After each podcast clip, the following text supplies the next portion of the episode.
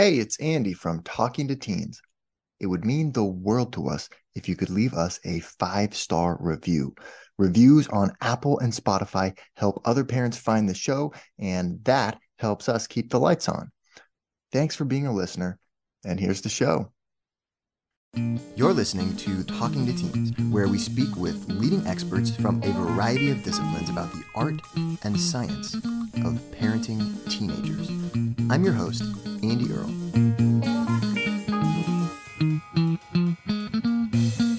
Hey, we're here today with Alex Pang talking about his new book, Rest Why You Get More Done When You Work Less. Alex is the author of three other books as well, including Empire and the Sun and The Distraction Addiction. He's the founder of the Restful Company and a visiting scholar at Stanford University. We're going to talk not just about the importance of rest itself, but how teenagers can use the right kind of rest uh, in the right ways at the right times to enhance their creativity, improve their memory, and be more successful in anything they do.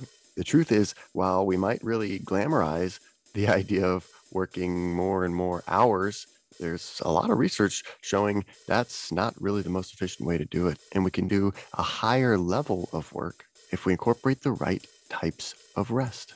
Alex, thank you so much for being here today. You've written a book called Rest Why You Get More Done When You Work Less. What inspired you to write a book, a book about rest? My publisher was really interested in it because tragically, there was no book simply called Rest, which tells you something. but for me, particularly, the short version of my own story is that my interest in rest connects to an interest I've had in understanding sort of creativity and how people work that goes back to my college days and sort of my life as a sort of as an academic historian of science. And running around in this book are questions that I've been dealing with for quite a long time. More specifically, I've worked as a technology forecaster and futurist in Silicon Valley for 20 years, and I was starting to kind of burn out on the work. It was really interesting, but there's an awful lot of it. Client expectations are very high. There's always more that you can do and more that you want to do. Fortunately, got an opportunity to go to Microsoft Research in the UK and sort of do the work that eventually became the foundation for another book that I have about technology distraction.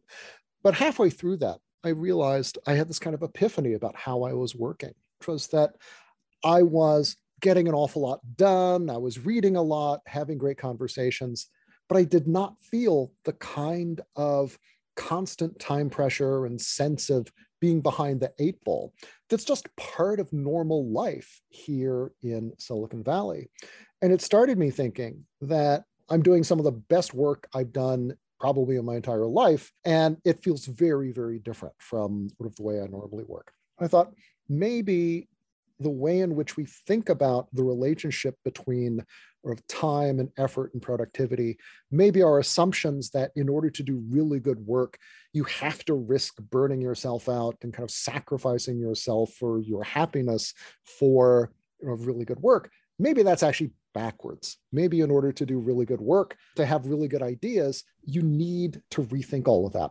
That basic insight started me down a research path that eventually led to looking into the neuroscience of psychology and creativity to understand the role that downtime and mind wandering play in the creative process and in problem solving, to history, looking at the lives of really creative people and diving into their daily routines to understand how many hours they actually worked when you know they were writing the origin of species or composing the ninth symphony or of trying to put that together into a kind of big sort of grand unified theory of the relationship between sort of rest and work. So that's the story of the book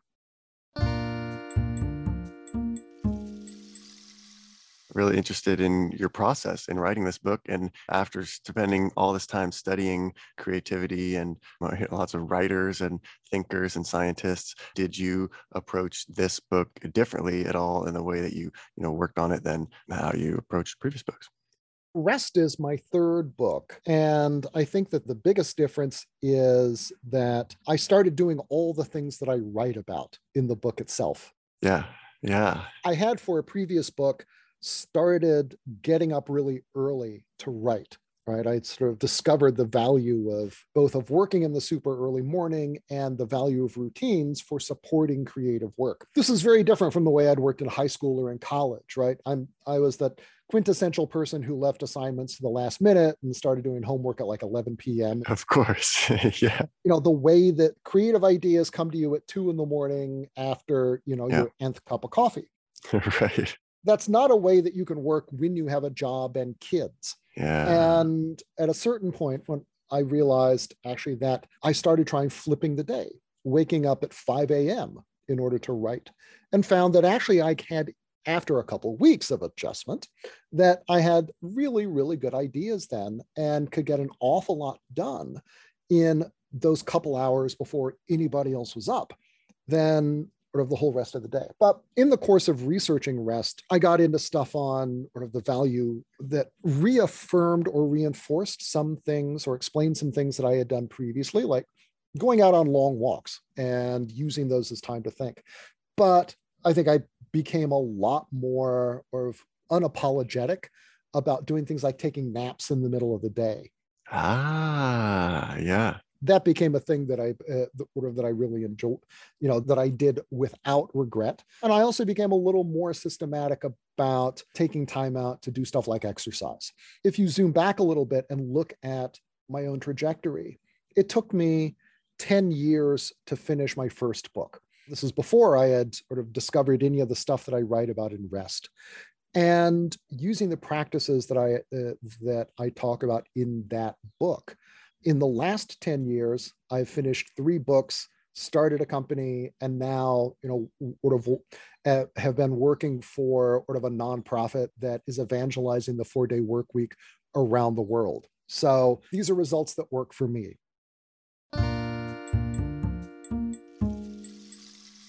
I think that's so interesting, you know, thinking about being more unapologetic with things like taking naps. And you write in your book about how there is sort of this glamorization of the workaholic in our culture. So I love this quote in page 29 here of my copy. You say, When we treat workaholics as heroes, we express a belief that labor rather than contemplation is the wellspring of great ideas, and that success of individuals and companies is a measure of their long hours. A lot of what you're doing in this book is reframing that or questioning that assumption.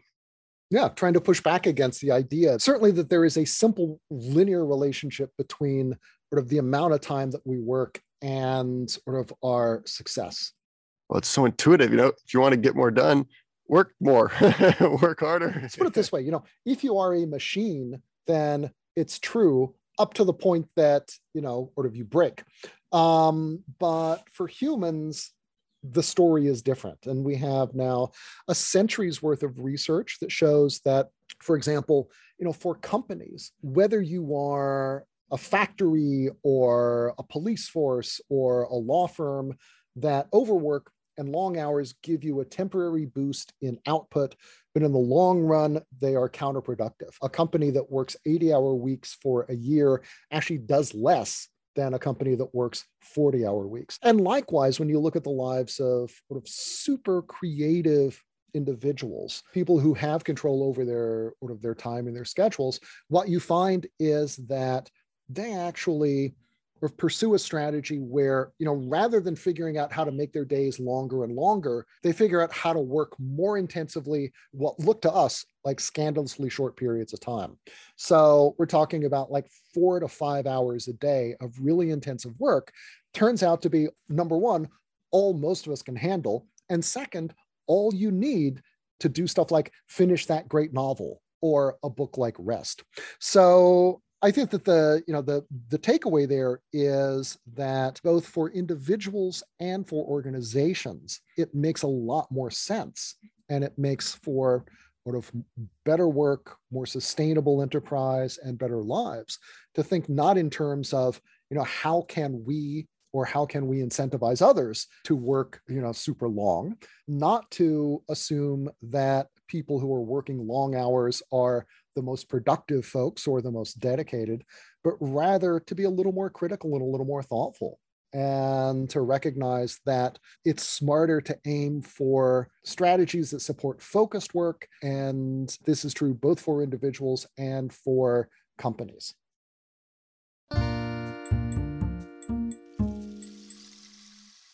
I think it's really interesting to think about, especially in terms of a lot of what we talk about on this show, because a lot of people talk about how overscheduled teenagers are getting these days. There's so much between school and homework and extracurricular activities. A lot of kids are pretty much scheduled all day long. And this book has really made me think about that in a different way.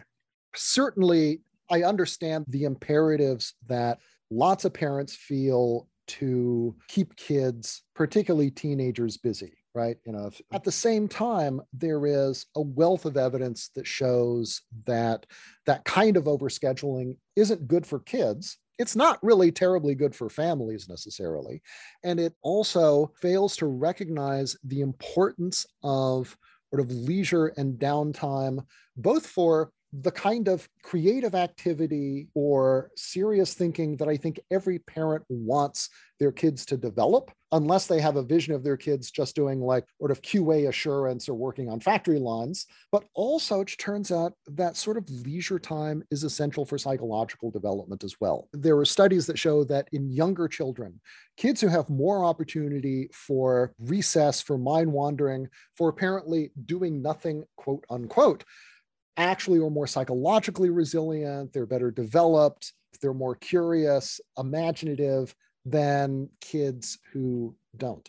When we overschedule for every line on the CV or the college application that you're able to add, trying to wedge in the violin lessons in between swimming and lacrosse, right. you actually lose something in kids' abilities to develop as people to sort of cultivate their own interests to some you know to take the time necessary to go deep into things that they really care about. Yeah. I'm not going to tell kids or i'm not going to tell parents how to sort of how to live their lives or you know or or raise their kids but there can be wisdom in allowing everybody to do less so that they can develop into fuller people.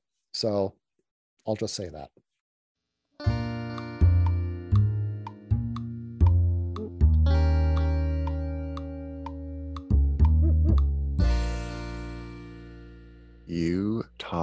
about the left temporoparietal region, uh, which is associated with evaluative function. Uh, sometimes when people have strokes or injuries to this area of the brain that suppresses their evaluative abilities, it actually improves creativity yeah, so interesting to think about how a lot of the time it's like there's kind of this tug of war happening in our head or something. And there's like this part of us that's constantly saying, oh, no, I don't know if that's a good idea or second guessing ourselves. And that actually kind of part of creativity is killing that, um, killing that voice a little bit or learning to, to not listen to that certainly being able to put it on hold for a time is a really valuable thing. I think we sort of intuitively, we kind of all know that. The challenge is being able to actually put it into practice. And one of the things that neuroscientists have discovered in the last 30 or so years is that when we relax our minds and just don't think about anything at all. It turns out that our, our brains aren't just slowing down, even though it kind of feels that way. We're actually activating different parts, different parts of our brain than are activated and connected together when we are concentrating hard on something. And left parieto-temporal sort of region is one of those that kind of gets quieter or less connected in favor of some other areas. In a sense, the part of the brain that serves as a kind of evaluator and traffic cop becomes less important. Activating regions of the brain and connections that are more associated with freer, more creative kinds of thinking. Now, this is something that happens very naturally I mean, literally in the time that it takes us to blink our eyes, this set of connections that neuroscientists call the default mode network are capable of switching on. And the default mode network is really good at trying to solve problems that have eluded our conscious effort. So, you know, when you have that experience of trying to think of the an- work on the answer to something, answer to a question, doesn't come to you, but two minutes later you're doing something else and it pops into your head. You know, it can be the name of an actor or, you know, a movie or some song lyric or the answer to a math problem. That's the default mode network continuing to work on a problem even while your conscious mind has moved on to something else. One of the things that you see very, very successful creatives doing is consciously developing schedules that build in time for the default mode network to do that work. And they do so because they recognize the value in giving the default mode network time to work on these problems because it means that they are more likely to come up with innovative solutions to problems that they'll be able to solve problems in a sense more effectively or faster. And the things that you do in order to activate or support the default mode network are also things that can be really good for you. So it's stuff like exercise, going for walks, physical activities that are not very mentally demanding, that allow your brain to detach a little bit and to just wander around and think about whatever it wants to think about. What you see over and over again in the lives of really creative people, and what organizations now, mainly companies, but a few schools are starting to try to build into their daily routines is time for that kind of creative mind wandering. And you know, we see over and over again how valuable it can be in the lives of folks like Beethoven or Nobel Prize winners or famous authors. And we're beginning to see that this is also something that benefits entire groups of people. And finally, it's something that works no matter your age. So there are slightly different versions of it, but it's just as true that children and teens benefit from those kinds of schedules as or of adults or seniors. So, giving those parts of your mind time to apparently do nothing, but in fact, time to create is an important part of doing good work and I think of becoming a better person.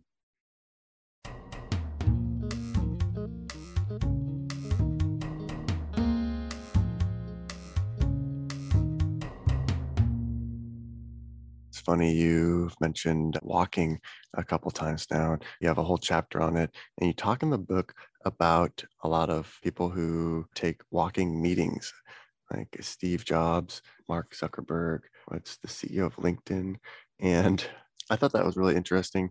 You know, thinking about a lot of times it can be really powerful just going going on walks with our kids and making space to just take some time and have more like unstructured times to just be walking and talking is I think can be really valuable for the relationship. Absolutely. You know, for organizations or for executives, the walking meeting is mainly useful because you can't do a walking meeting with 24 people. It also cuts down on preparation time. It makes things a little more informal. It does serve that kind of important social role. But it's also the case that walking meetings are good because walking is actually good for our minds and good as a creative stimulus. There are some lovely studies looking at how people perform on creativity tests. Yeah. After they've been walking versus you know, just sort of sitting. And what we find is that the act of walking, preferably outdoors, but also even if you're just on a treadmill facing a wall. Walking can help you do better on psychological tests of order creativity than you would do if you were just doing nothing. And I think for parents, one of the important lessons here is that there is a really important role that motion and exercise play in cognitive development, in creative expression, and in the kind of development of kids as thinkers and as people. We often think of cognitive work or school work as something that just happens between our brains and our eyes and screens, right? You know, and in a way, I think, you know, we still have this idea that, you know, kids who are really athletic are not going to be very academic or vice versa, right? You've got to make a choice between those two things. However, there are enormous number of world-class scientists, writers, musicians, etc., who actually are really, really serious athletes. Niels Bohr, you know, one of the guys who sort of came up with the modern structure of the atom, played for the Danish national football team. His brother won I want to say a silver medal in the Olympics. He was a great mathematician.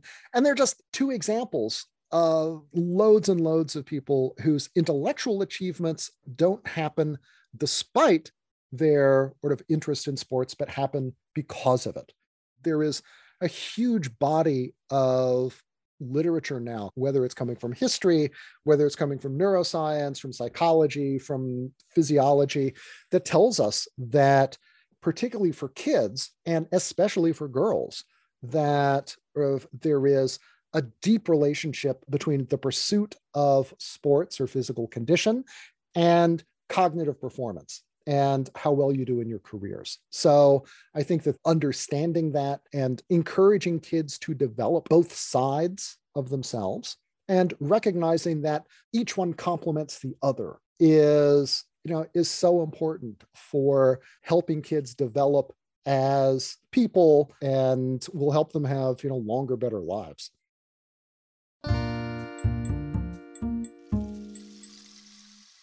Yeah i found that to be a really interesting aspect of your book talking about how physical stamina is as important for creative work as for manual labor and things like your body getting more efficient at maximal oxygen capacity and that memory actually increases as our oxygen capacity increases and yeah it makes sense because the brain uses so much oxygen why wouldn't it work better when we're uh, in good shape Exactly. The benefits start with the very, very physiological, right? Recognizing that the brain is really greedy it requires a lot of oxygen. Yeah. It wants, you know, or of it wants a lot of food. And the better we are at being able to deliver those things through having stronger hearts and better circulatory systems, the better off we're going to be at supporting the most fundamental ground level of sort of cognitive activity. They go beyond that, though. Philosophers of, of mind have put it we don't just think with our brains, we think with our bodies. Mm there's a school of thought and philosophy about what they call the extended self or embodied cognition that makes the argument that an awful lot of thinking that we do actually is stuck with our entire bodies or parts of our bodies, right? People sometimes get up and will kind of pace around while working through problems totally, or, yeah. you know, use gestures the way that I actually am doing right now while working through an argument. These are not purely coincidental things that are disconnected from the cognitive processes. They're actually an important part of it.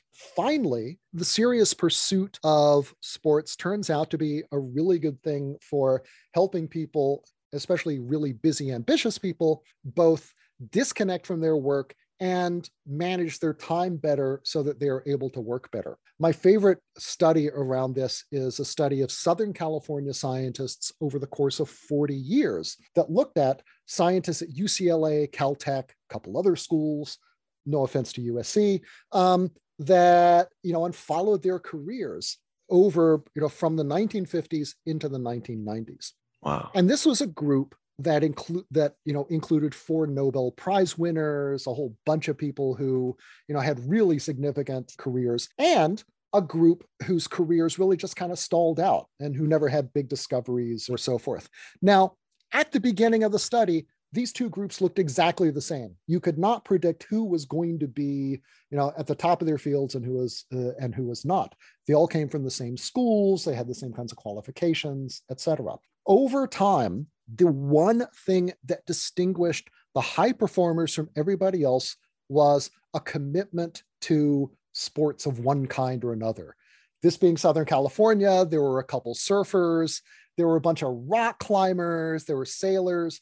But the thing was that the people who were really high performers sort of saw sports as a really important sort of break and release from their work. Sometimes it was also a place, you know, where they could let their minds turn over ideas, but it also made them be better organized in their work, better organized about their time, and consequently gave them a sense that in their lives they had more time for all of these different things. Whereas the people who were the low performers didn't do sports partly because they felt like they didn't have time for them. I have time for that. yeah, totally. It's so easy to see why that would be so. But once you filter out for IQ, for results on Rorschach tests, GPAs, all of that stuff, right? There were no noticeable differences between the high performing group and everybody else along any of these axes. It's not the case that it was raw intellectual brain power that gave the high performing group more time. If anything, it was the opposite. It was their investment in these other activities that created a sense that they had time because they better managed their time and they were better able to use those hours that they did spend in the laboratory or at the blackboard and they were better able to do good work there because of their investment in sort of leisure. So, this is stuff that really plays out. These early habits turn out to deliver benefits, not just for the next few years of your life if you're young, but throughout your entire life. Hey, we're here with Alex Pang talking about rest and how we can actually often get more done by working less. And we're not done yet. Here's a look at what's coming up in the second half of the show.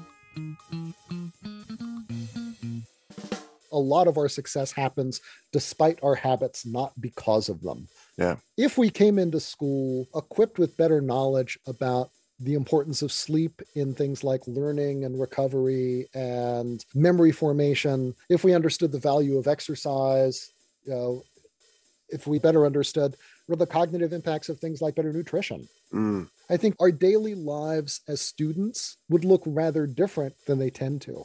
Certainly, mine would have been very, very different. It's not just a simple kind of mechanistic you do this and you'll get a break from it. It also has to do with kind of how you feel about the activity or what kind of deeper psychological benefit you get from it. For example, that sense of relaxation, doing things that you don't have to think really hard about, you know, which you can just kind of get into and do, are more restorative than things that require a lot of concentration. That sense of control and mastery are things that are psychologically reassuring and especially valuable if you are working in high stress or uncertain jobs where you don't have a lot of that. So, in a way, I think it's one of the reasons that video games for for plenty of people are attractive, right? It's an opportunity for that kind of mastery experience, that sort of detachment that they may find hard to find elsewhere. The problem with video games is not that they offer those sorts of opportunities. It has to do with the amount of time that we spend on them. Totally, right. It is possible to overindulge on the healthiest things. And I think the great challenge, certainly that I had when I was younger with video games, was not the nature of the video game, but rather the amount of time that I spent playing it and the challenge of keeping to you know my promise to myself that this was the last game and i was going to would have walk away after that. Just one more. You asked the question of how do we find these things? And i think that the answer is that it's not going to be the case that the same things will offer sort of the same levels of restoration relaxation et cetera for everybody. Basically you have to be a little reflective about it right think about okay what things do you really enjoy doing what things are you good at what things provide a mental or psychological recharge in a relatively limited amount of time want to hear the full interview sign up for a subscription today you get access to all the interviews I've conducted, as well as new episodes weeks before the general public. It's completely affordable, and your subscription helps support the work we do here at Talking to Teens. Thanks for listening. I'll see you next time.